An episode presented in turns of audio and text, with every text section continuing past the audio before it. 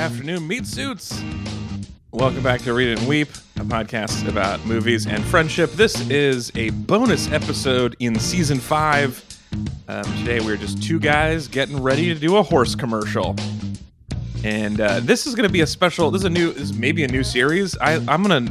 I like to name something the first time, and then it either becomes a series or we never talk about it again. Either way, this is the first of possibly one episodes that I'm calling Still Processing. So this is where we're watching. We're talking about a movie that we just watched in the last couple days, um, just yesterday for me. Um, Same here. Hours. Still processing it. So this is not the. Uh, you know, you're, you're you're used to if you listen to the show for a while, you're used to us having really incisive commentary, really well thought through, researched you know, very we we support everything that we say. Uh, in this, it's going to be a little more. We're trying to we're going to feel our way through it. Um, I didn't clear this with Anthony before I started explaining it, so Anthony, I'm still processing. If you have a lot of research you're ready to present, all the better. You can help me process. Um, I'm your host, as always. I'm Alex Falcone, recording in North Koreatown, Los Angeles, and I'm joined by he's at Anthony Lopez Part Two on Twitter. He's in Southeast Portland. He has been cast in abominable filth. He's made he's been made vile. He has been made set as a spectacle. It's Anthony Lopez. Uh, and if you are watching this on YouTube, do me a favor. Try not to look Alex in the eyes while we are recording this episode. Clear. That I'm a, I'm a Could be real predator. bad. Yeah, I mean, an internet predator, the worst type of No, predator. no, no, Uh, no. but no, I'm this not. this is cool. I like this. If this is a one-off, then this is you know a one of one collection, right? This is going to be true. valuable someday, This, right? It's basically an NFT. You can buy this Yeah. episode for for a lot of money. Yeah, Um, it- I, I mean, it may be a thing we could do again when we watch a movie as like a little bonus thing. I, you know, it might have to have more format than just a name I came up with as I started recording for it to Mm. really catch on. But you know, let us know if you want to hear us um, still processing more stuff. It, it helps with this where there's a. I, I would even go so far as to suggest that large portions of this movie are unprocessable. They are. Um, you're not meant to know. So if you're still processing it a year later, that would be very reasonable. Um, I oh, interesting, interesting noise, interesting noise. Um, this What? episode, as all of our episodes are, is brought to you by our fabulous meat buddies, whose um, donation to the show morally obligates us to keep doing it long after the fun is gone. If you'd like to join them and help keep the show limping down the tracks, you can go to metreon.com. And we really appreciate everybody who supports the show. Also, as Anthony mentioned, this is um, available everywhere fine podcasts are available. It's also available on YouTube if you like to see our faces while we are talking. Um, speaking of which, um, we're, we're going to do a, a thing next week. So first, let me start out with like a little bit of news segment, a little um, as as frequently is personal news. But next, so our next episode is going to be about the Avengers. Boo! You're right, it's terrible. But um, we're going to watch Avengers Endgame, and we're going to do a watch along on Twitch. So if you want to watch us watching this movie and you can click the link and like if, if you have disney plus and you want to like watch at the same time as we're making commentary you can do that or you can just hang out with me being sad um we're gonna do that this coming tuesday the and you have been spending the week catching up, right? Watching all twenty-four movies or whatever. uh, Isn't it august the crazy? 2nd august the They 2nd did- at 4 they- p.m pacific. We'll come back to this. As a great joke anthony. Uh august 2nd at 4 p.m pacific uh 7 p.m eastern uh tw- uh, let's see what's this? Uh 1 a.m in the netherlands. Um all of that you can, you can just hang out with us uh, on on twitch. We'll have it posted on our our, our things but uh i believe we're gonna use uh, hunter's twitch right? Mhm. um, Something which I along that. believe is twitch.tv slash space cats peace turtles. Um join us next week tuesday at 4 p.m. Pacific. Yeah, Space Cats Peace, twitch.com, uh, twitch.tv slash Space Cats Peace Turtles. Okay, so Anthony, you were, uh, please continue your hilarious bit. Oh, I was just, I was just thinking, isn't it wild that the MCU did in ten years what it took the James Bond franchise 40, 50 years to do, make Burn twenty-five out on the movies. Oh, no, it's make twenty-five movies. Oh, make 25 and then movies, they yeah, yeah. just announced another like fifty uh last week, which was Okay, exciting. so I want to take both the, the two parts of that point sep- uh, second, separately. First, um, you sent me a great, t- uh, great text the other day that was like, "Hey, just to get you ready for this episode, make sure you watch uh, Just a few here's movies. things. A few things you do. Uh, I posted this on Twitter, and it was very popular among our listeners. Um, but uh, as a gesture of goodwill, um, here's a few movies you should watch first, and then you listed all of them. Mhm. Um, A- and, th- everything till Endgame. There's been multiple things since Endgame, so the list Yes, is just yes, yes. growing. when we um, do yeah. um, Avengers for the Kang Dynasty review in 2027, uh, I will have to update the list with another 20 movies and 10 um, TV shows. So Jeff uh, Jeff R on Twitter says that since it came out after Endgame, you can probably skip Black Widow, but you really do need to watch Hmm. at least the first two seasons of Marvel's Agents of Shield. yeah. So uh, just adding a little bit more Mm. work to the And look, I pile. I've watched. I I like the Marvel movies. I um I do. I don't think any of them are great. Like what I I have sort of say about the Marvel movies. I think like the worst Marvel movie is like a C minus, and like the best one is like a B plus. They are really solid, um, middling students. I What think. are But, those two extremes? What's the C minus? What's a B plus? uh, like Thor two would be at the end of the bottom the bottom end. I think you know that's the one that people always make Before fun of. Taika took over and yes. saved it. Before they completely changed who Thor was as a character when it was a completely different movie. But I mean, thankfully, Avengers Endgame, Thor 2 is like the most important movie because we literally spend like 20 minutes in Thor 2 in Avengers Endgame because of the time travel shenanigans.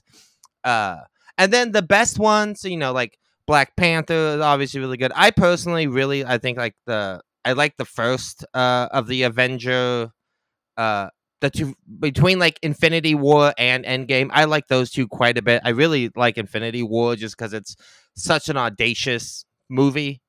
Um, but you know the Guardians movies I like quite a bit. The first Iron Man is really really good.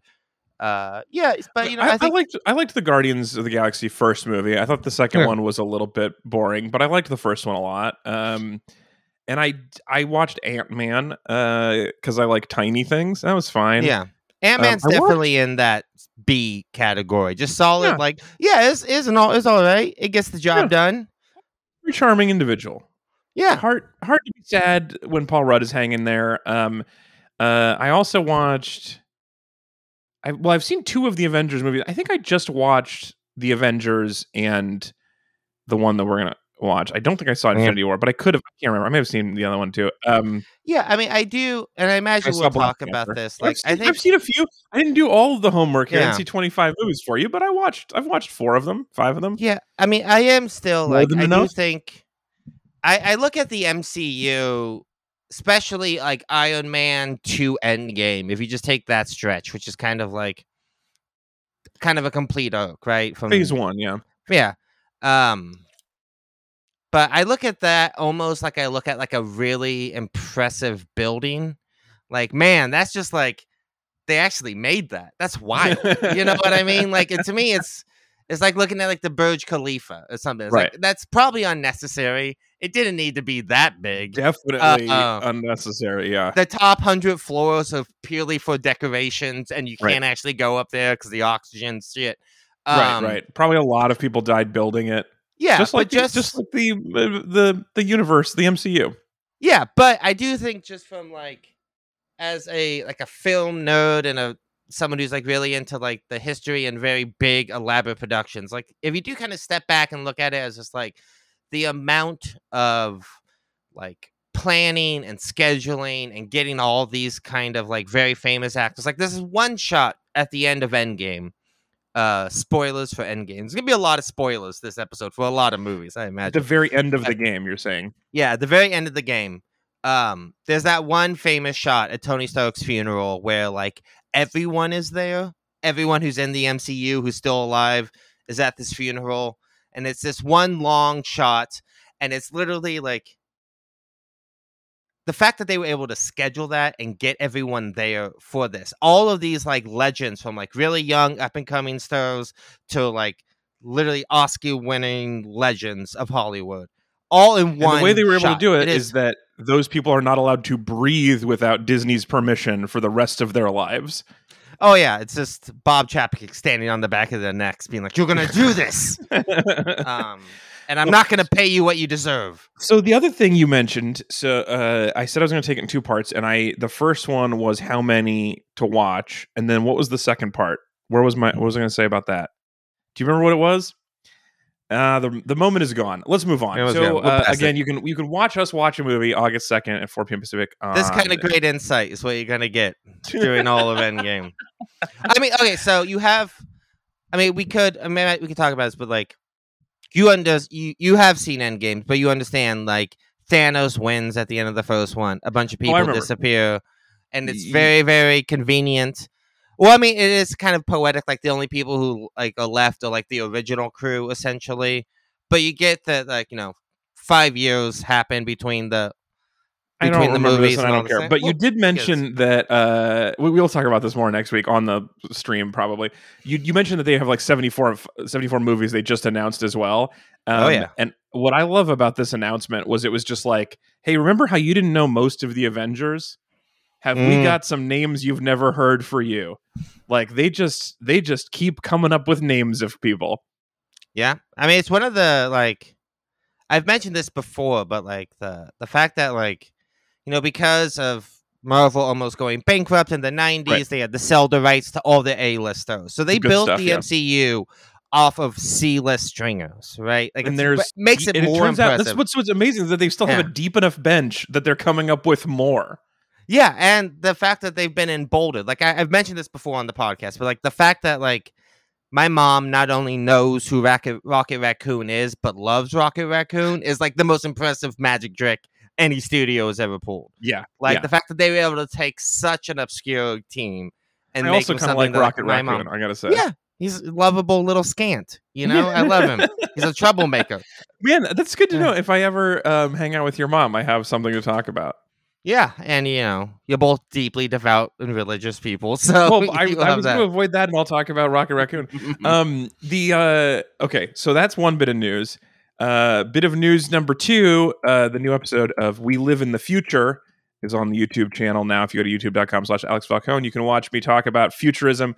Um, this week I watched Time Runner from 1993. I told you a little bit about this because I just Oh, watched yes. it when I hung out with you last time. Um, but this is starring Mark Hamill, who I have um, seen in something and I can't remember what it was. Um, what we do in the shadows. He was what we do in the shadows. Yeah, that's yeah, you know him from. Yeah, that's what he's yeah. mostly famous for. That's the joke that I did in the in the in the video. I w- he's so good at what we do in the shadows. Such a great character. And you don't. I mean, if they don't tell you, you probably would not notice right away. At least Mm. you would maybe eventually, but it, Mm. he's buried under vampire makeup. So really fun use of Mark Hamill there. Um, he he's finally gets to actually use his real voice, which I thought was really nice. You know, he's been doing these fake voices since the '70s, and I'm glad they finally let him, you know, use his Um, natural accent.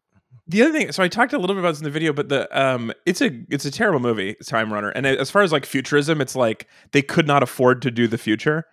Oh, yeah, and- future's expensive, baby. super expensive, but it turns out 1993 is very cheap. So what you do is you have a movie that's in the future for five minutes, and then Mark Hamill goes back in time to the current day that you were filming, and then you can just film in 1993.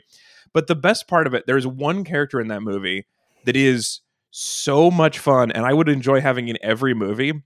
And uh, did I tell you this when we are talking?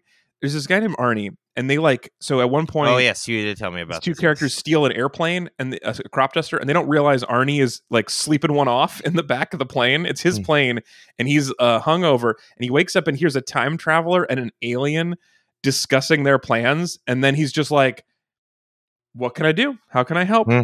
I'm. He's just like so ready to, and he's even says he's like.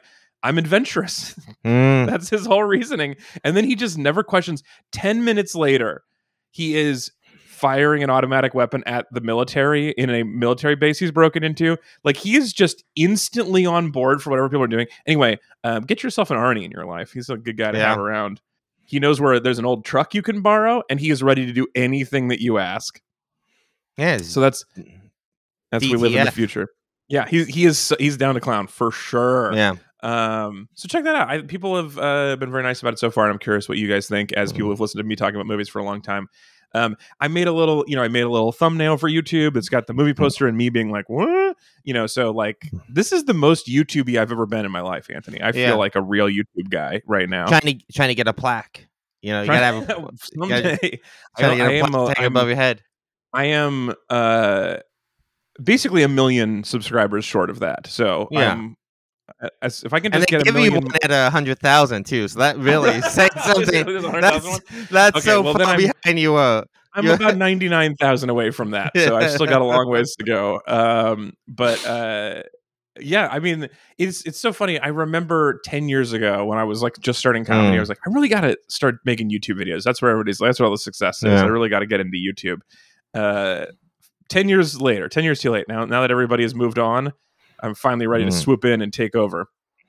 Yeah, I um there's a great YouTube content creator named Super Eyepatch Wolf who does these um really long form videos that are really fascinating and he uh he just made one about people uh about like people who sell here's how to get a million subscriber like Oh, uh, yeah, yeah. lesson plans and everything nice, like yeah. that you know and you know the irony is that none of these people have anywhere close to a No. million subscribers on their YouTube No. uh, but yeah, he kind of goes a lot into sort of what it's like and the the mental toll and exhaustion of um, working on YouTube and the way that YouTube has all these programs that are like these sort of back end things that are like very discouraging and psychologically damaging to be able to watch numbers. And they give you all this very specific detail. So I can't wait for you to go on this journey after watching. I mean, I'm already doing that on so Um, many other platforms. I feel like yeah. I'm I'm more ready for on on YouTube than I I, I was I was in TikTok timeout this week Mm. where they were not showing my videos to anybody, and Oh. so this was like a good place to pour some effort. Um, it is all very damaging. I I'm not like a kid who was like 14 and is like I need to be an influencer. I'm like yeah, when I was starting in comedy, you don't even have clubs. like gamers chairs. You know, I don't, know. why I you know. My chair is can- not nearly big enough for this. Um, but they like, I'm not trying to be an influencer because I think that's an important job for the world or one thing that I really want to do. I'm trying to get people to come see my stand-up shows. I've got an, I've already Yeah. got an out. I've got an off ramp from this road, so I think it'll keep me healthier. Um, also, I'm making shorter content than he is. Um, but uh, the well, and, one more content thing, I guess, really quick, which is also that uh, for those of you who've been um, following along with the Teeny Tiny Grant, I have my third round of Teeny Tiny Grants uh, Mhm. um, out this week, so you can see uh, all some more of the people who have gotten grants. And this one's really cute. It's got it's got kids and it's got uh, dogs. It's got the whole thing. It's great. It's good for everybody. All right, really quick. Last thing I want to do in the news segment before we talk about this movie, Anthony. I Yeah. would like this is another thing I didn't tell you about beforehand. Okay. Um, this is a segment we do occasionally, and it's called uh, that I'm I'm now calling Anthony's Outlook. So Ooh. Anthony, what else are we? We just watched a new movie. We just watched my first movie in theaters I've watched in a long time. What else is Mm. coming out for the rest of the summer, like or early in the fall? What what else is on your list of movies you're excited to see in theaters? Um, should have given me a heads up. I know. Uh, I should could've- have. I, but I- I, I just assumed you always are are excited about something. Yeah, I mean, so far, I. Okay, so like, w- I was just talking to my wife about this, about how this year has already been a pretty banger year for movies. I think, which is Like, fascinating because it's like 30% as many movies as a normal year have come Yeah. out so there are they doing just the good ones Well, there's definitely been a lot of you know bad movies and uh, a lot of movies still coming out. and A lot of movies that I haven't had any desire to see, but the movies I have seen, and like some of them have been you know pushed from the last two years and are finally getting released this year. But this year already, between everything, everywhere, all at once, Right. Um, uh, Top Gun Maverick, which I was a very big fan of, seeing as a, a theatrical experience. Uh, nope. Uh, the Batman obviously was still, you know, recovering from morbing out so hard as a collective society. I mean, right so so one of the things you're looking forward to later in the year is when morbius comes out again Oh yeah, I mean, God, people need to like, we got to first get over the first Morbin, and then we can morb again. Um, um yeah they've still put out some crap but like so what else is what, what else is on the horizon from here Um, let me see here. Well, uh, but the, I'm trying to find just a list of upcoming movies that look yeah good this year. Um, God, i know Death there's in- forgot Death there's in a- the Nile came out. yeah that uh, was terrible Unbearable Weight of Massive Talents out. I really want to see that. I really want to see so- that Scream movie. There's a lot of stuff that's already come out that I want to keep seeing.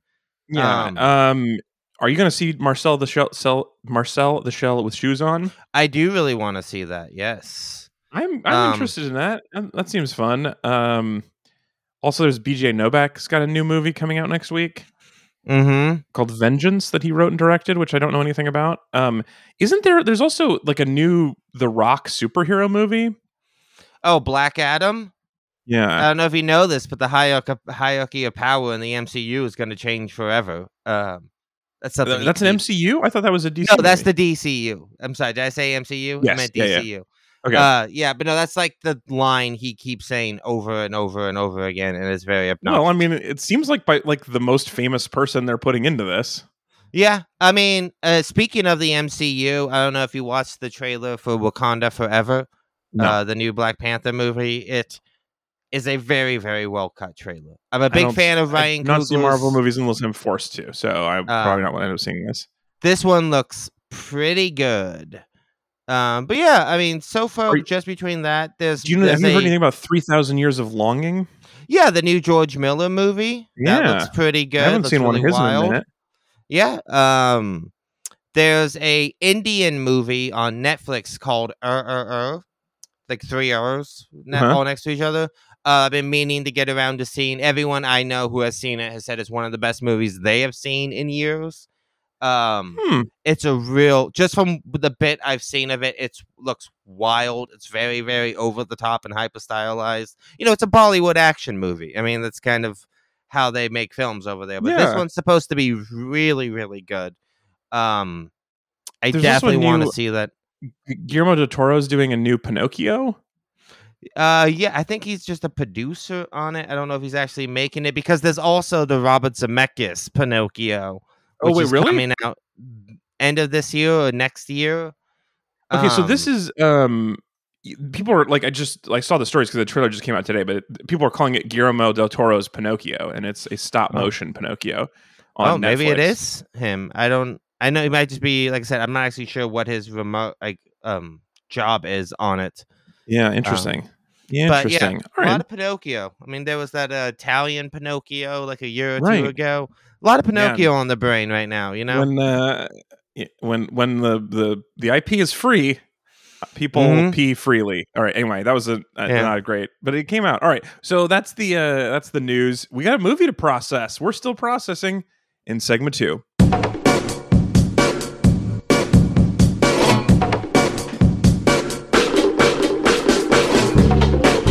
It's time for segment two. Still processing. Um, this week we watched, yesterday, we watched Nope, the 2022 American science fiction horror film, written, directed, and co produced by Jordan Peele. It's from his Monkey Paw Productions banner. It stars Daniel Kaluuya, Keke Palmer, Steve Yeun, Brandon Perea, and Michael Wincock. Daniel And Kaluuya also finally getting to do his natural accent. I'm convinced his British accent is actually a voice he puts on. oh, I he thought you were saying his natural good- accent was just not talking for most of the no, time. he he's another one- he's one of those actors. I've talked about this before, but like you think he's I pretending don't to be believe British he's for the money? British. He's just so good at Yeah. doing an American accent. Yeah. And every time you hear his real Suspicious. voice, it's just very upsetting to me. Um but yeah, we talked about this like a year or two ago when all those like real life American movies came out. Right. Yeah, yeah, and yeah. all the Americans were played by Brits. Um yeah, they've taken over. They've won. This is how they get us back. yeah, they play we uh, got independence, and they were like, "Just you wait. In a few hundred years, we're going to send over some TV actors that you cannot handle." Yeah, you guys can take independence, but we're gonna take credit for it in the movies. Yes, we're gonna right. play those people. Um, I I didn't quite get to the end of that list of people Oh, starring. Uh, Michael Wincock, Cott, and a bunch of horses. Just wanted to get to. Mhm. Just wanted to say there were a lot of horses in the movie. Um, Yeah. so because this is a brand new movie, uh, this is going to be spoilery in a way. I'm not going to do a full summary and like spoil every beat for you, but we're going to have to talk about it. We're going to talk about the ending. So if you Yeah, are, if you've not seen Nope yet and don't want it to be spoiled for you, I'm. I mean, I went into this blind, which is something I wanted to talk to you about actually Mhm. um, is like how blind I could go into a movie. Like I did not watch a single trailer. I've seen the poster, you know, the billboards around town, but I didn't watch Yeah. a single trailer. I knew nothing about the plot of this movie. So the first spoiler is coming here in a second, um, which is that the, this is a movie about aliens. So if you didn't, if you didn't want that Well- spoiled for you, not uh, not really. And like the thing is, my problem is you you're, you're plur- pluralizing it. It's Right, not about right. aliens. Well, about you know, I don't know. We don't. We don't know. We don't know. Well, most there's, it seems like mostly one alien, but um, Yeah. Well, I mean, one, it's a so movie about uh, alien. So I yeah, I we're gonna fully f- spoil this movie. I also gonna put a warning out because I imagine Jordan Peele's other films are gonna come up. So also spoilers for Get Out and Us. Uh, we're probably gonna get dropped in this movie. Um, I do want to And, you probably a a few other. We should just pick a few other movies from a long time ago to spoil as well. You know? Oh, well, like specifically, Soylent I'm going Green to also people. Well, I'm gonna say, um, did you see the Jaws trailer before this movie? Because when I saw it, they're re-releasing Jaws in IMAX later this year. Oh no no no! So I, they played I watched this at a really cool little independent theater that had uh I think one trailer and that was it. Okay, so I saw this in IMAX, uh, which was Yeah. at the likes. it was mostly shot in IMAX. Yeah, Um, and but- also branded on the hand crank camera said it was an IMAX camera. so later this year or early next year, they're going to be re-releasing Jaws in IMAX, and it was very very funny. As it was originally intended. To see a Jaws trailer before this because about halfway through this movie, I realized This, this is Jaws. is Jaws. right. like, so, okay, and so it's- major spoilers, Spoilers for, Jaws ahead. I mean, not just down to like th- this movie's filled with homages, but literally the entire final act is a almost beat for beat recreation of the Jaws final act, which is very very purposeful. Like Yeah. everything that every single event that happens in Jaws happens in this movie, right? yeah. almost identically. Uh, um and I yeah, thought this that is was thing really, that Jordan really Peele cool. likes. Like, like uh, us starts with like panning over a series of VHS tapes of movies that he's doing homages to later. Like, Yeah. the dude is very, um, very Well, happy to show us things he likes. Everyone in the theater thought I was crazy, but did you did you recognize the um the Akira reference? It's like No. the most famous shot in Akira is the motorcycle slide, and she does the Akira Oh. motorcycle slide, and I s- hollowed when that happened. I like no, I couldn't control it. The second because it's the exact same camera angle. Uh-huh. It's the exact same shot, but she does the Akira slide, and I was like, "Yes!" I just screamed that out loud, and Yeah, everyone I, thought I I, don't was like crazy. to verbalize in a movie, but when she did get on the motorcycle, I was like, ah, Mm. because they told us repeatedly she Mm. also does motorcycles. Yeah, So when she got on a motorcycle, I was like, ah, that's why they did that. Yeah. Um, I I also that's- suspect my crowd cheered more for Fry's than your crowd did. oh yeah. Um, Well, are you familiar with Fry's? oh yeah. I mean, there's a Fry's in Oregon. No, but Um, that Fry's. No, not that specific Fry's. Okay. There's one Fry's in the entire state of Yes. Oregon, and it's down in Wilsonville. Um, and Okay, I've so- been there a handful of times. Yes. Yeah, it's an electronic store. It's a neat electronic Yeah. store. But one of the things about Fry's is that each of them, uh, or like some of them, have like themes. They have like decor. Oh, yeah. and there's a there was a Fry's up here. It was in the, it's in the valley, and it closed during COVID, I think, or right after COVID.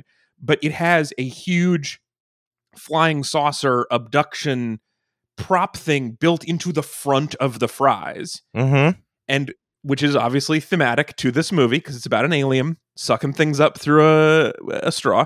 Um, so they go into a Fry's that is thematically related to the movie, but it's our local Fry's that everybody loved, and I was very sad I Mm. didn't go to before it closed because it's like an institution here. So Yeah. people here were like very excited to see that Fry's. Yeah, I Um, thought that was very funny. So, I have seen uh, pictures of that Fry's before. Yes, yeah. So that's that was a that was a great little bit. In fact, um, that was the first of what I am going to call a new thing that I'm going to call uh, the Alexis, which is my I'm to give an I'm going to give some awards, some little my favorite little things, little things, not big things, my favorite little things in the movie. And there's a million little things in here that are great, but um, a couple little things. One is the Fry's. I loved that. Uh, another Alexi for the scissors on the desk. The scissors from Us are Mhm. like the big, br- which is like one of my favorite. I, I did not care for Us, too scary. Um, but I did like the big brass scissors that they use Yeah. as their horror movie prop, and having that sitting on the desk. I love when somebody is like, "This is my cinematic universe." The Jordan Mm. Peele cinematic universe is like these scissors exist in multiple places. Um, I also really like, you know, how you always you tell me whenever you see a helicopter, there's two helicopters. Oh yeah, anytime. One yeah. of my favorite things in movies is when there's a large movie set, because I know that if you were to pull back, there's a larger movie set around it Mhm. with like the same set of chairs and lights and sandbags and and you know tea stands or whatever. Like right behind that are the same things, but the real versions. Yeah, it's And a this had a- setception. It's Setception. There was a Yeah. huge commercial set for this horse commercial, and I loved being like, "There's another set behind that set." Mhm. and uh, so that was an ox. When I, I did one of the episodes of Portlandia I was in, we were on a fake set with a set behind it. So I've like Mm. I've like been on the set on a set before, and it's really trippy. And you and to have like when we were doing it because it's a comedy, the person pretending to be the director was acting as the director was the costume person in real life. So to have him Mm. be like helping with costumes, then he like walks around, someone does makeup, and then he pretends to be the director is a very good time. It was a good little Yeah. bit for us. Um, yeah, can I? I know the competition is stiff this year in the Yeah. Alexies, but Yeah. I definitely think um, for best uh, shoe standing up on end for no good reason, but as just a really striking image, this movie is definitely uh, the favorite for that award category. I incredible think all it's really year. weird sure. that you have that category in there every year because the competition is not usually very stiff. But this movie, definitely one of the best shoes in film of 2022. Um, Yeah. We can talk about what, what that means if it means something. I mean, I think you're right, not not really meaning anything, but um, Yeah. I did Google it just to see what other people thought. Um, I've well, read I mean, some I opinions. interpret it as, um, you know, there's like a one of the lines from this movie is like, "What's the what's the name for a bad type of miracle?" Right? Yeah, Like, yeah, yeah. What's the name for like, and like, how do we enforce meaning? on Like, I think the shoe is there. A shoe is there and it's meaningless, but it's about how you force meaning on things, right? How Huh. nature and these things can't be tr- controlled and they're mostly chaos and you know wild animals are going to be fucking wild animals but right. when you have something like traumatic happen to you you f- you force meaning on things right like the fact that like this weird shoe thing happened that he survived the gordy incident that he thinks he's now like special and that he's going to be able to tame this other wild animal right it's it is like Well, so I'm okay. So I, I do want to come back to that because I, I I'm mostly on board with that, but that thing that you just said at the end throws me off a little bit. Um, I I like I think the best interpretation of it, like a simpler interpretation, is just like the thing about bad miracles. That was just remi- like showing you by showing you this ridiculous thing. This was a bad miracle. Just like, hey, reminder, miracle happening because this magic is happening. Um, I think that's simple enough. I think you like your interpretation of that other character, uh, the Gordy character, is uh, no, not Gordy's the monkey. What's um, Jupiter, what's his name? Jupiter. Jup- Yeah, Jupiter. Yeah, yeah, Jupes. Yeah. Um, Jupes. Which, by yeah. the way, I mean, we talked about him on the Minari episode, but Steven Yeun, Steven Yeun, yeah, um, I don't know how to last name, phenomenal. is easily one of my favorite actors working today. Um, Uh, ever since I saw him in like the early seasons of The Walking Dead, I just always knew like this guy is so fucking good. He's so um, good, and he's, he's- so, he's, he's- great in his really interesting role. Yeah, he's only in this really awesome movie job. for a little bit, but he is so I fucking might even call good his the this he's the B story of this movie. yeah, Um, and I mean, like parts, large parts of the B story are like more interesting than actually some of the main stuff. Mm. There's some, it's a really interesting side story. You could definitely see a movie about the Gordy incident and what Mm. happens to Jupes. Um, but yeah, he's he's he's really really good. Um, uh, aesthetically, this is another Alexi. Uh, aesthetically, Jordan Peele's incredible. So that the, Yeah. the the shoe is is phenomenal, but the horse through the truck the air dancers just out there in the desert is like so one of the things that's kind of fascinating to me about jordan peele's directing career so far is like coming from the sketch world i would think of him as being like hyper verbal he's going to be like explaining stuff really clear hitting jokes and his movies are more patient and Yeah. really visually striking he has some of the most visually striking things like well, us, I mean, the scissors in that red jumpsuit is one of the most visually striking things I've ever seen in a horror movie. Yeah. This Air Dancers in the Desert is just one of the most incredible looking things I've ever seen. It's so good. my favorite thing about Key and Peele, and I don't know how many like sketches he directed, but I know like, and I think like why working on Key and Peele was probably such good preparation for making these types of movies is the thing that I think Key and Peele did better than any other sketch show, besides having incredible writing and great performers, was the way their sketches, if it was like a horror movie theme sketched, it didn't look like a sketch of a horror movie. They shot it like a horror movie, right? They would always they were such masters of tone and like setting a mood for their sketches and their sketches didn't look like any other sketches you look at like most big sketch shows and they look like cheap little sketches right? And they will like do horror movie stuff and it doesn't look as like convincing but key and peele would always go the extra mile to make sure that their things looked exactly like the movies or whatever that they were parodying so and i think getting to work with a bunch of different directors and seeing how they would make like a horror movie thing or a thriller or like a music video or like an eight like when they would do like an 80s um like dance like jazzercise sketch which is like one of the favorite sketches it looks like something like from the film stock the way they shoot light it it looked exactly like it was from that period and i think he probably got to observe and work with a lot of really smart people learning how to master this tone and it Yeah. really shows in his movies and i think his movies like get out is obviously like it's impossible to under- understate like the importance of that movie just between like its cultural impact the way it added words to the lexicon like Yeah. um like you know just all the I mean, terms and everything well, from this that is- movie So I I didn't I, I didn't love Us.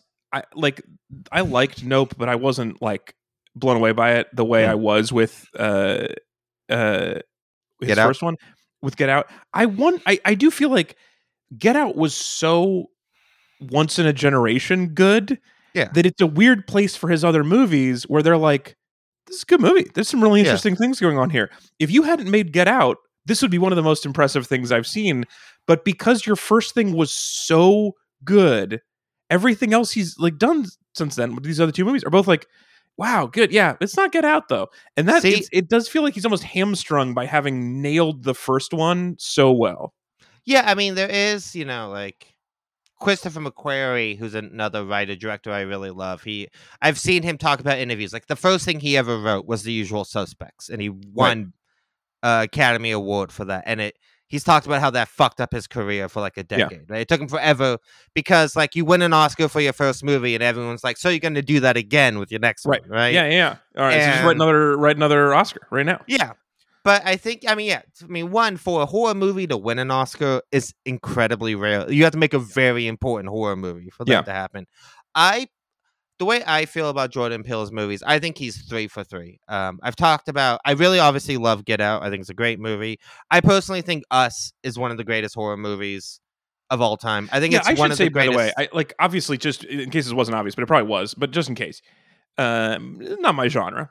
Yeah. so and- uh, I I think actually I liked this more than Us by a fair amount yeah. because Us was the most horror movie of the three, and so I like it the least. I don't Well, like horror is- movies. This one that's a horror movie in a way that this feels like is not a horror movie at all to me. Yeah. Well, this is definitely more, like I said, more of a thriller, I think, than a horror movie. This also is um this is his most straightforward movie. Like I, I think that there is a lot of really good social commentary and like really smart ideas in this movie, but to me, like us, I think like Get Out is like a great, really smart, socially conscious thriller with a lot to say. I think Us is like almost entirely allegorical, right? I don't think I think the movie works as like a literal thing, but I really think it's mostly supposed to be an allegory that you to think about, you know? All right, so we've dragged people in. We're almost 40 minutes in this episode, Yeah. and people are here because last week you teased that we were going to get the grand unified theory of us that no Yeah. one has said on the internet before. This is a completely original take Yeah.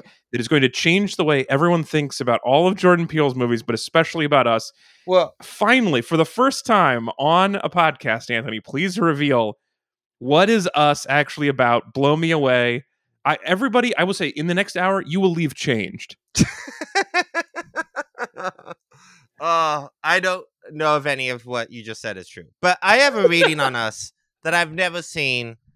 Uh, I mean, there probably are other people who have made this point, but what I love about us, and like I said, as I think of it as like an allegorical movie, and I think his movies. One of the things I really like about this trilogy is the way the titles have multiple meanings. Right, like Get Out is not is about you know like the commodica- commodification of black bodies and like black bodies going into these neighborhoods and being told to get out but it's Yeah. also that layer of like it's what stereotypical black audiences scream during horror movies right get out Mm, it's like it's Right. that's why it's called that right And us is a lot of the same way. It's it's about us and it's also US, right? It's about what it Right. means to be a United States citizen. And I Yes. think a lot of people who when I see them talk about us, I think it's really funny and this kind of trap, especially um white liberals that Get Out is making fun of fall into a lot where his first movie was about race and he's a black director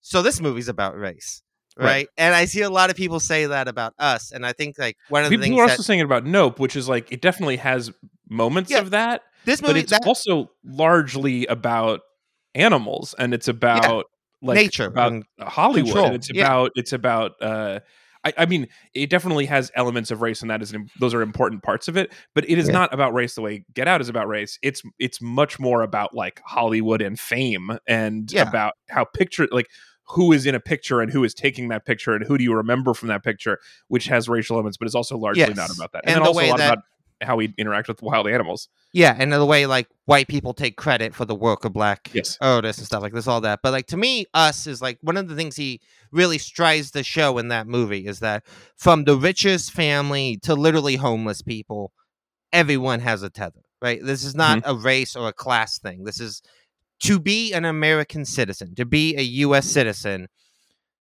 you have this tether. And what i what i believe us is about the allegory is that it's about the forced disassociative state that to be an american is to Yeah. live in constantly right? Every single thing about our society is kind of our brains are sort of forced and taught to think of things in two halves right? So i think that's why the way the movie uses i got five on it this song as mm-hmm. a recurring motif is because that scene in the car is kind of like the key for the movie right? It is when they're in the car and the i got five on it comes on and the dad the son's like what's what is the song about? And the sister's like drugs. And the parents are like no it's not about drugs. Just don't do drugs. Just listen to the rhythm. Just listen to the music right? Right. And it is the parents subconsciously unaware already doing this to their child they're already telling them to not look at the truth just enjoy this part of it and i think that's why there's so much like michael jackson imagery in the movie right because like Mhm, only in mhm, mhm. America is the idea of separating art from the artist like a real conversation because we've been trained to disassociate like that, right?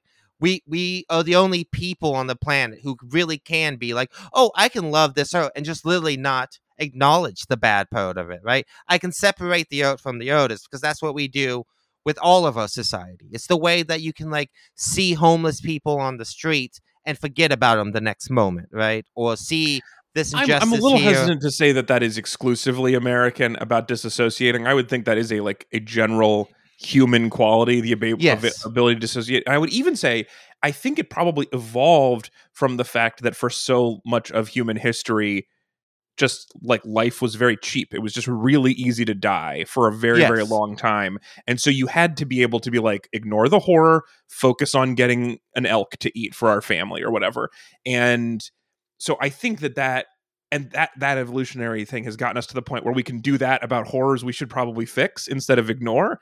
Um, anyway, and it definitely is happening a lot in America. I, I just just a slight caution that I it's probably not Yeah. unique to America. No, but- yeah, and I again, I don't think it is entirely, but the the way that the movie phrases it, frames it yeah. about this like this experiment that was started a long ago, and nobody's at the wheel anymore. It was an experiment that was so successful that it just took over everyone and is completely self-sustaining at this point. And you see the parents doing it to their kids. Right, this isn't a uniquely American thing, but it's a very American thing, right? The way like a whole identity and uh, the way everything about our culture, like all the privilege, even that the the homeless people and because the movie makes a real thing about like this homeless guy we keep seeing a lot, and even he has a Right. tether, right? Even like a homeless person still profits and is still like trained to think this way, and that's why I think what us yeah, what's really interesting about his movies and why I think Us is such a good allegory of a movie is it's not just like not just why does this happen and not just why does this family go through this, but why does this family survive? Is a very big question I think us is Mm. asking, right? And the reason why this family survives when no other families that we see or no other people in this movie does is because the family has two people in it who know the truth, right? The the youngest son and the mom. The mom knows it because she was down there originally and then came up. Yeah, because she's a tether. this- she's not a real yeah. person. and the son is young enough to understand the truth right? He's the one who the first time he sees them he's like they're us. He recognizes they're us. And you know what the movie is sort of saying with um the, the mother character is that it, it doesn't matter which one of you is up here and which one of you is down there. That's you right? That is still you. It, it's interchangeable which part of you is the tether and which part of you is the person walking around in the sun. It's still you and the reason why this family survives is because they both recognize that that is you. Everyone else who dies in the movie is because if you don't recognize that this tether is you, that this bad part is you, that all these horrible truths and all this pain that this tether carries, eventually that part of yourself will kill the good part and replace it. Right? That is Yeah. why when people like there's like an old shitty expression that like when you're if you're young and not a liberal, you don't have a heart. If you're Yeah. old and you're a conservative, you don't have a brain, right? Not, yeah, yeah. That that is what it is talking about. The way that as you get older, eventually your tether, the bad part of you, the part that just holds on to all the evilness of this world, all the pain, all the suffering, eventually that kills the good part and replaces you. Right? And that's what you become. But this family, because it has these two, that's why the son is able to take control of his tether and walk him into the fire because your tether can't hurt you if you know it's you. It's just you're hurting yourself. It's when you fight against Mm. recognizing that this other version of you, you think it's something else. You think it's not you. Oh, I'm not responsible for these sins. I'm not responsible for this pain. That part of if you don't acknowledge it, it will kill you and replace you. But as long Yeah. as you if you recognize it and you kill it first, then you will be okay, right? And that's what I think the movie is trying to say. That's why I said like I think it's much more allegorical than Yeah. his other movies. It is really a very strong allegory of just what it's like to be an American, what it's like to live here, and what if you don't recognize um, the evil you put yourself through and you just keep pushing it away, eventually it's gonna wear your clothes and it's gonna look exactly like you, and it's gonna do empty gestures. Like that's why I like the hands across America thing at Right, the end right. because to get to the point that you think like oh holding hands across america that's really going to solve the problems that's when you've lost that's when your tether is completely taken over and you know oh this is just a show this is just to make me feel better and do this right So okay, so that I think this is a great reading a of it. brilliant Um, movie Uh, this is a great reading of it. It's uh, you forgot to mention um, what it's about is uh, being too scary. yeah it's very scary Very scary, real scary. The, the stabbing and the the, the escalator only goes down that's very important right i love that image so much I do too. The imagery of that movie is incredible. Um, I- and in fact, I wish the, that reading that you just gave is so good. I wish we had given that reading a title. If I had, it would be called "This Is Us." yeah Okay. So uh, now that you've gotten that out of the way, and people are changed, people Oh, yeah. have left this differently than they came in. Everyone's just killed their tether. They're taking off the glove off their hand, putting their bronze scissors away. So they're putting it on the desk for later. So what is? So let's talk a little bit about the meaning of uh, of Nope. Um, so one thing is, I I've we've talked about this many times before, but let me give, give it to you more literally than I've said it before. Hmm. Um, I like a movie to have meaning, and I like it to either be I can figure it out while I'm watching it or through processing later Mm-hmm. but I like there to be a meaning that the writer has decided on and is telling me because I think of art as being communication.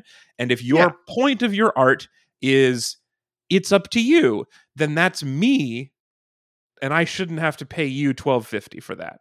I feel like I'm here to hear what you have to say about the world, not for you to tell me like whatever you think is real.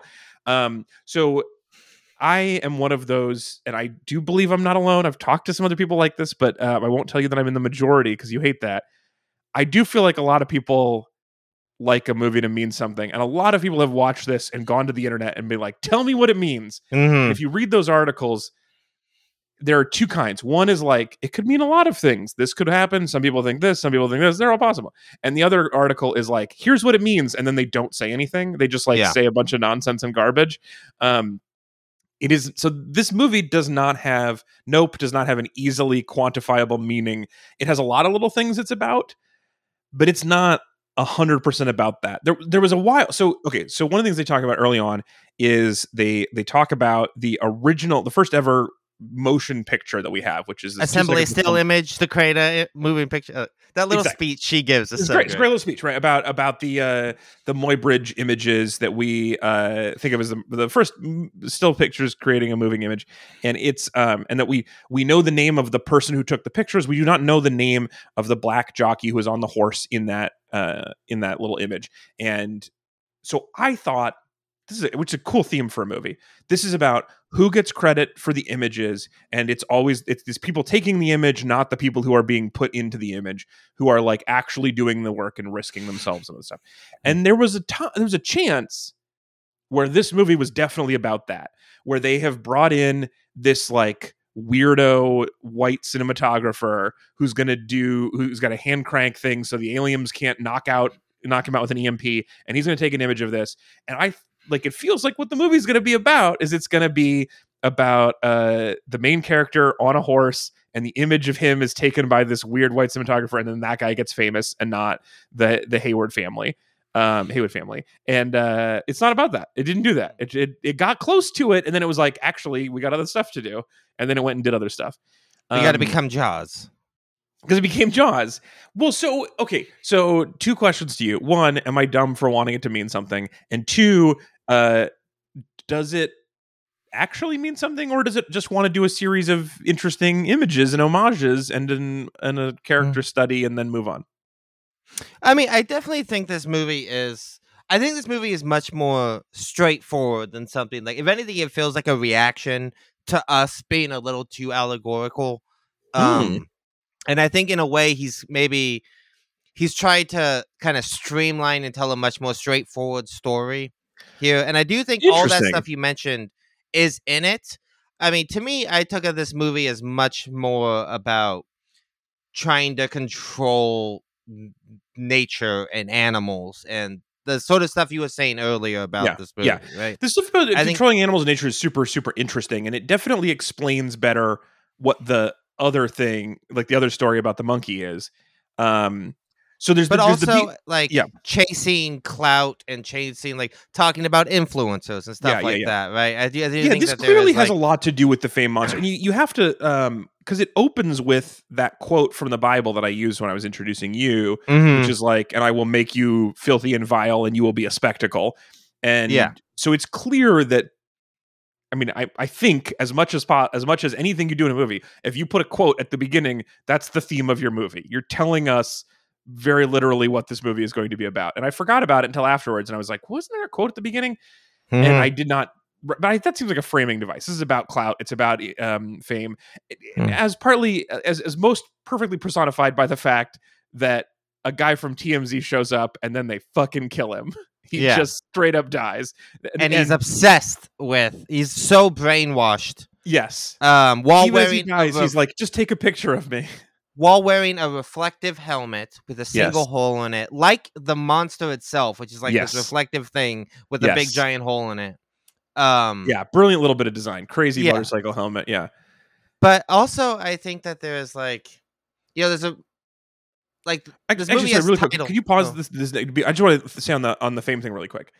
I do feel like a lot of movies have as one of their themes.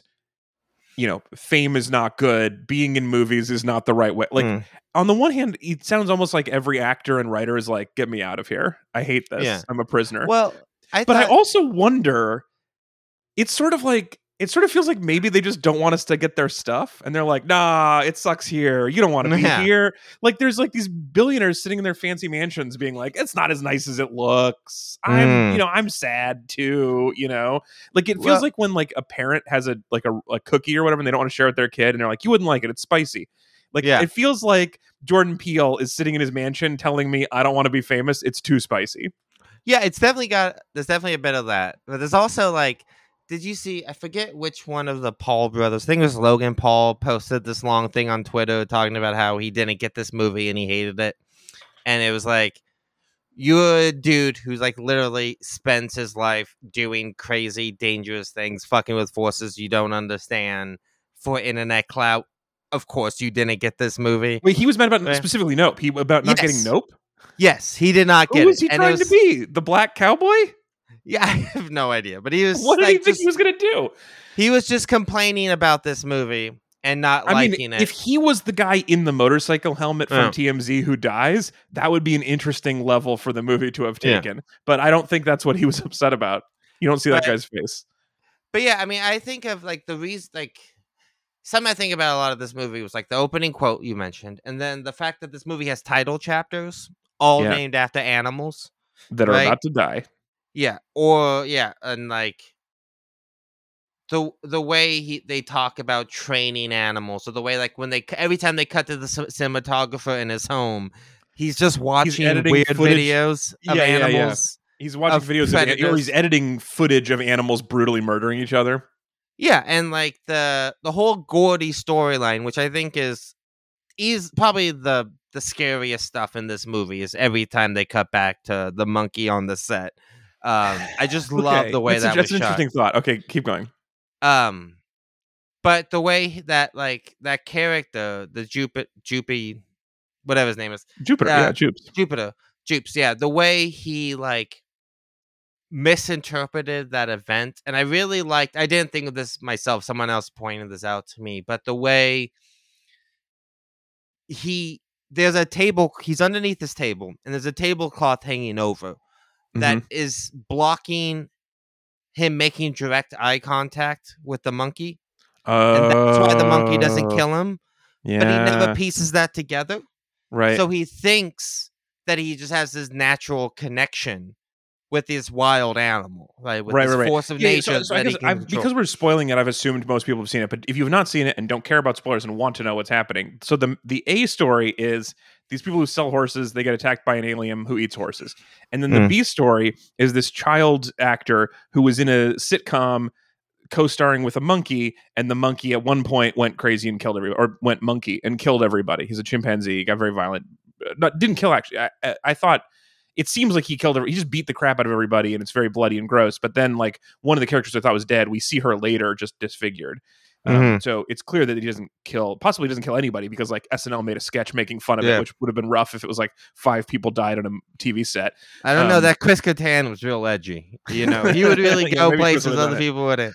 Um, but uh, so yeah, so this the kid is the one does not get attacked by the monkey, and at the end, the monkey, after like beating all these people, up, comes over and fist bumps him. But you're right; it's because he could not make eye contact.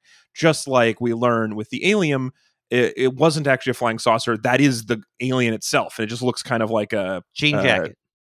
it looks like a, a manta ray or a, Yeah. a a sea creature of some kind that's flying through the sky eating and you just can't make eye contact because it pisses it off and it's territorial so it's just Yeah. like a wild animal so yeah this guy thinks he has a natural uh jupes thinks he has a natural connection to animals because he's the one the monkey didn't attack but it's because he couldn't make eye contact Yeah, and it like the whole way that sequence, that whole sequence at the ranch when they get abducted, um, Mhm. and like they're inside the creature is Yeah, just such so incredibly well made and so brilliant. it's really cool so although the tense. creature so the alien is like made of cloth which is weird and it's like it's a cool design but it's so many steps away from what i which i this so i always complain that aliens are too similar to earth creatures which means we had a the same uh, ancestor with a, a similar evolutionary tract but this one is so different from any creature we've ever seen you know it's got like a square mouth hole with cloth that goes at you Mm. like it's not like any creatures we've seen before. So when you're inside it, you're like, this looks like a fun, like one of those Instagram museums where you run through like a bouncy castle and jump Yeah. in a pile of ice cream or whatever. Yeah, but then it will drop. It'll eat everything that's organic and flush out the rest. And it'll it'll Um, poop out your it, it'll poop out your keys and it may pee your blood all over somebody's house. Yeah. Well, that's only when it has really bad indigestion from eating a horse. A right. It's either that's indigestion from eating the fake horse, or that was like he was puking blood on your house as a marking of his territory. I've I've seen different Yeah. interpretations of that. Yeah, I mean both of those are valid interpretations. Yeah. Um God, I mean I really liked the way this movie was shot. Like all the like real low angles of like moving underneath the characters with it in the background. The first like scare with the kids pretending to be aliens, the Oh, whole way that sequence. scene is great done sequence. is so well done. Because that's the most it was like a horror movie to me. You meant you said that you thought that the Gordy uh, chimpanzee stuff was the scariest part to you. I was hundred percent unfazed by that, scary wise, because it the monkey was so CG looking, Mm. and I know you can't have a real monkey beat people up, but it just looked, unfortunately. it looked cartoony enough. Yeah, there's SAG rules. It Yeah. looked it looked mon- it looked cartoony enough that I was just not. It's just hard to be scared by a CG creature like that for me. I just it just looks like a cartoon. Um, the first like horror movie e moment is that when there's aliens in his barn popping up and scaring him, and Hmm. but what I love about that, so it looks cool, but also one drops down in front of him and he just straight up clocks it, and it's so funny as Yeah. a reaction to an alien jumping out at you as you punch it in the face is so cool, and then it ends up being a kid, which is even funnier. But Yeah, and makes sense. I mean, it's what it's what I would do. Uh, it's what you always want someone to do in a movie, but they never do. yeah, right? just punch the alien. Yeah. I punch it. also I kept thinking I don't know what this is or like what the point of it is, but I think it's really fascinating that this is his third movie and M Night's third movie was Signs. Like this almost feels like a reference to that as well a little third bit. movie, like- want to make an alien movie, just like yeah, in the kind of like a ranch thing, but also like I said, you kind of wanted to make Jaws. I mean the the Jaws parallels. Uh, is it's much stronger. Yeah, I so uh, we're gonna start. We're gonna start moving towards the exits. We got to we got to go. It's uh, closing time. We got to go out yonder. Um, whatever I can't remember what the recording says. Um, but a couple last thoughts on this. So uh, I really liked the look of Jupiter's Claim, the fake theme Mhm. park that they go through. Um, that story with him having like the illicit stuff from when he was from the horrifying event Yeah. he survived that he like sells to people. Well, that the metaphor as well of it, it's hidden in a room in his office, right? Mhm. It's it's nowhere out publicly, but Right. it's in a the way he shoves the truth is back in the closet of his mind as well. He Right. literally keeps it in a hidden that's true. passage in his office. That's Um, true. I really love that. The, That the whole thing is super cool, and I love the way that looks. And also, I mentioned this last week, but they Universal Studios opened that set of Jupiter's Claim on the day the movie opened. I heard about and that. It's not like a it's not like a ride. It's not its own thing you go through, but it's just on the um, studio tour. And they just took the actual set. So as soon as they finished filming it, they took it apart, put it in boxes, drove it into Universal Studios, and reassembled it in one piece. So you Mm. can drive through the set of Jupiter's Claim at Universal, and it's very cool. I think that's a Yeah. really cool thing, and I'm surprised they don't do that more often. Because on the one hand, you're like taking a gamble on the movie being good, but on the other hand, the set already exists, so it's not like you're spending as much money as building a set from scratch. Yeah, and I th- I think they definitely knew this was going to be a big one. Yeah, this is a that this- reasonable get. Also, it costs sixty million dollars to make, so you're like, they're going to make that in the first hour. This is fine. Um, but yeah, I really love like I I want to rewatch this movie because there's this great reveal about like this cloud that doesn't move, and I want to rewatch it looking for the cloud early on because I know it's there. There's a great cool. moment with in his office when he asked to buy back when OJ asked to buy back the horses, and he's like, "Yeah, we can we can do that."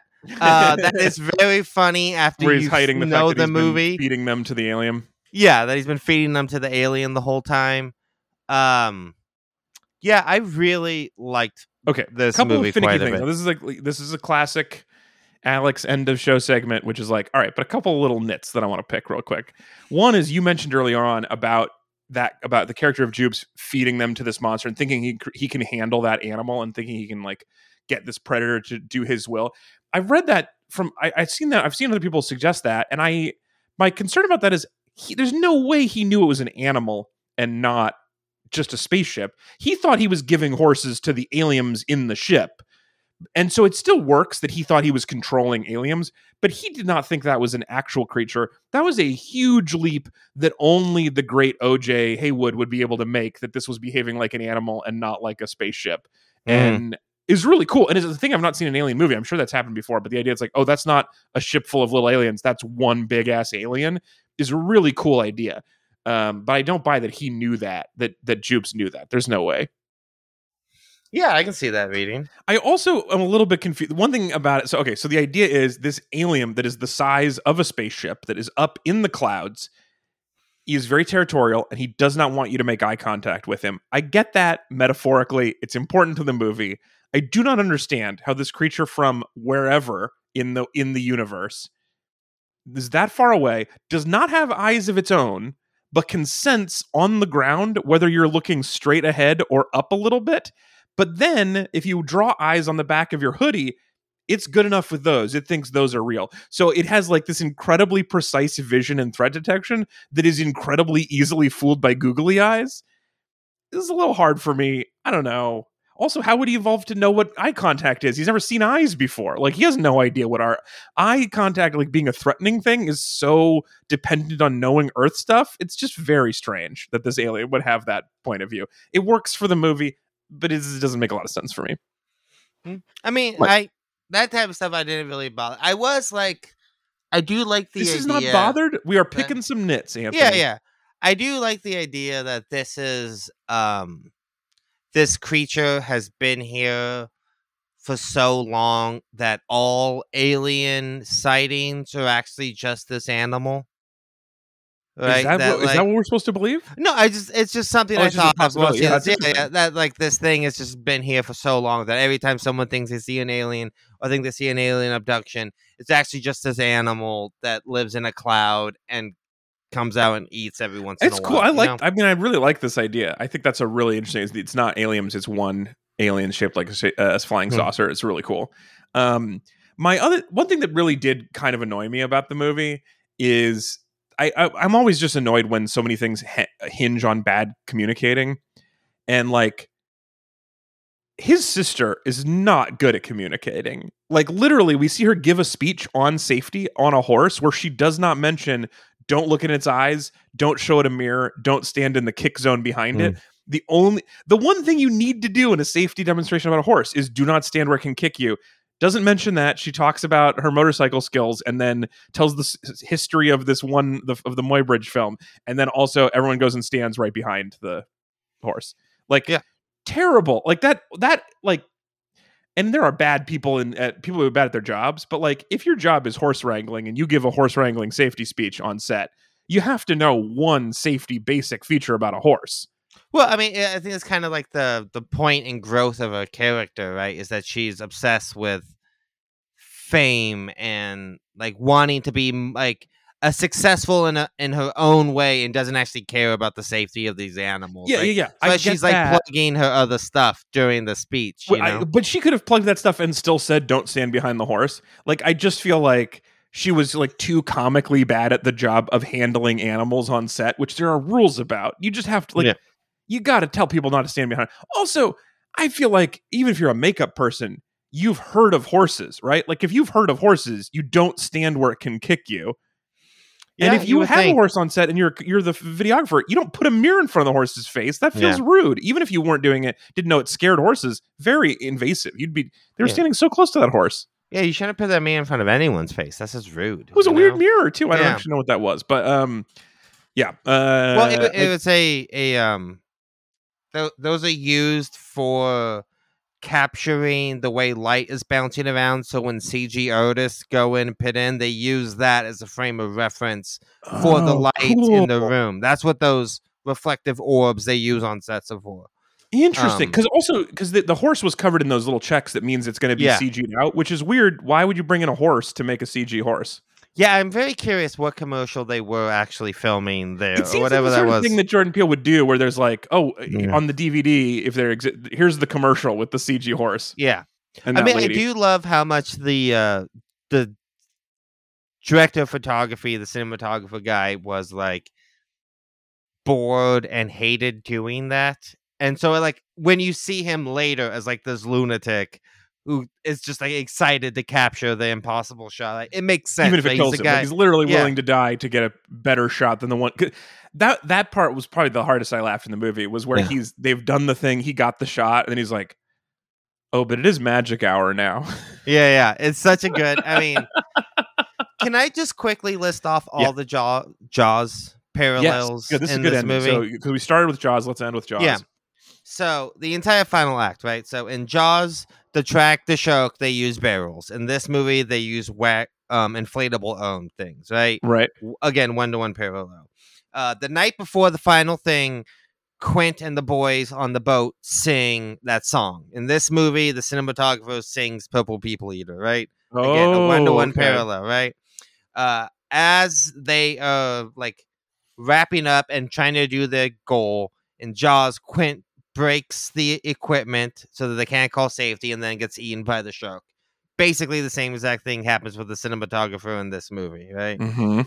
Uh, you think one character is going down to face the monster. You think that character dies. That's Richard Dreyfuss in Jaws. That's OJ in this movie Mm-hmm. leaving one character alive who gets chased by the th- monster, gets the monster to eat a thing filled with air Yep. that then yep. explodes, killing the monster, and the other character you think is dead immediately comes back.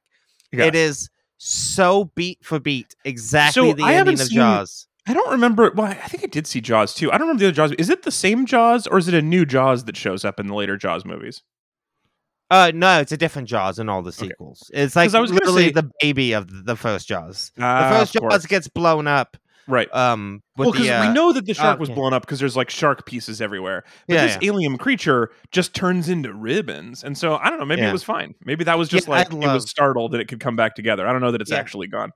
I know if you we wanted to make another one. as well, but uh, Jean Jacket's design when he unravels and it's like this weird angelic creature. Again, it felt very like something out of an anime, just like the Akira shot. Yeah. Um, I just loved the visual design, and again, like the thing you said is also a big complaint I have of aliens not feeling alien, and this thing feels so fucking alien in Completely this alien. movie. Yeah, yeah, yeah. This I feels like what, what- that what's the movie where the where the aliens are like thirty feet tall rocks in a pool of water and they talk to it through glass? The arrival.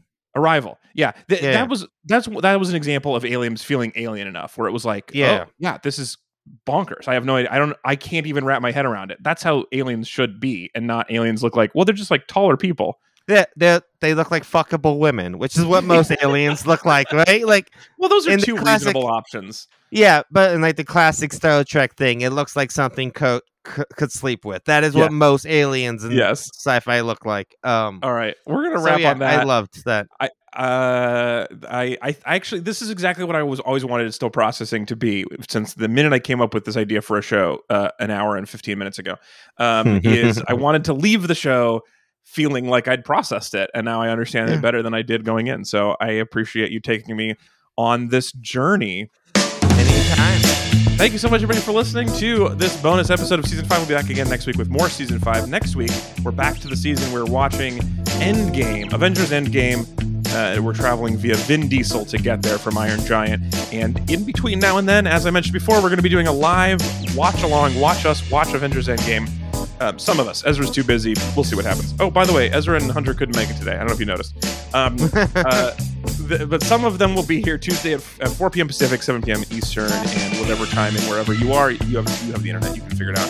Um, but we're gonna watch Avengers Endgame in its entirety, and it's gonna be ridiculous. And if you have Disney Plus want to watch along, we'll have the link there so you can click in and be synced up. We've never done this before. Mhm. Might not work. We'll anyway, um, we're gonna try that, and then we'll have an episode about it next week. If you have any thoughts on Nope or on Avengers Endgame or ideas, this was suggested for us by Paul, um, I believe, on Twitter. So if you, uh, let me just double check really quick uh, that it was Paul. Um, but yeah, if you have uh, an idea of a thing that we should do in a way to make the show more enjoyable for you to join us, um, you can always send us an email podcast at read-weep.com. And we appreciate everybody who talks to us and gives us feedback. Thanks for hanging out, Anthony. Yeah, this is a lot of fun. Anytime. Uh, if you haven't seen Nope and you did just listen to this, sorry for spoiling it. But also, you should see it anyway and keep supporting original movies so we don't have to just talk about Marvel movies all the time. I agree with that very much. Um, I also, I don't know, in general, I, you know, I, I was going to talk about this more. I forgot, but I, I do not care about spoilers. You spoil a movie, for, I just, I feel like people like to overreact because it's part of the fun, is being like, oh golly, you spoiled for me. But then you watch the movie and it's fine. Um, but I do, I do treasure a time when I can go into a movie that is good where I knew literally nothing about it.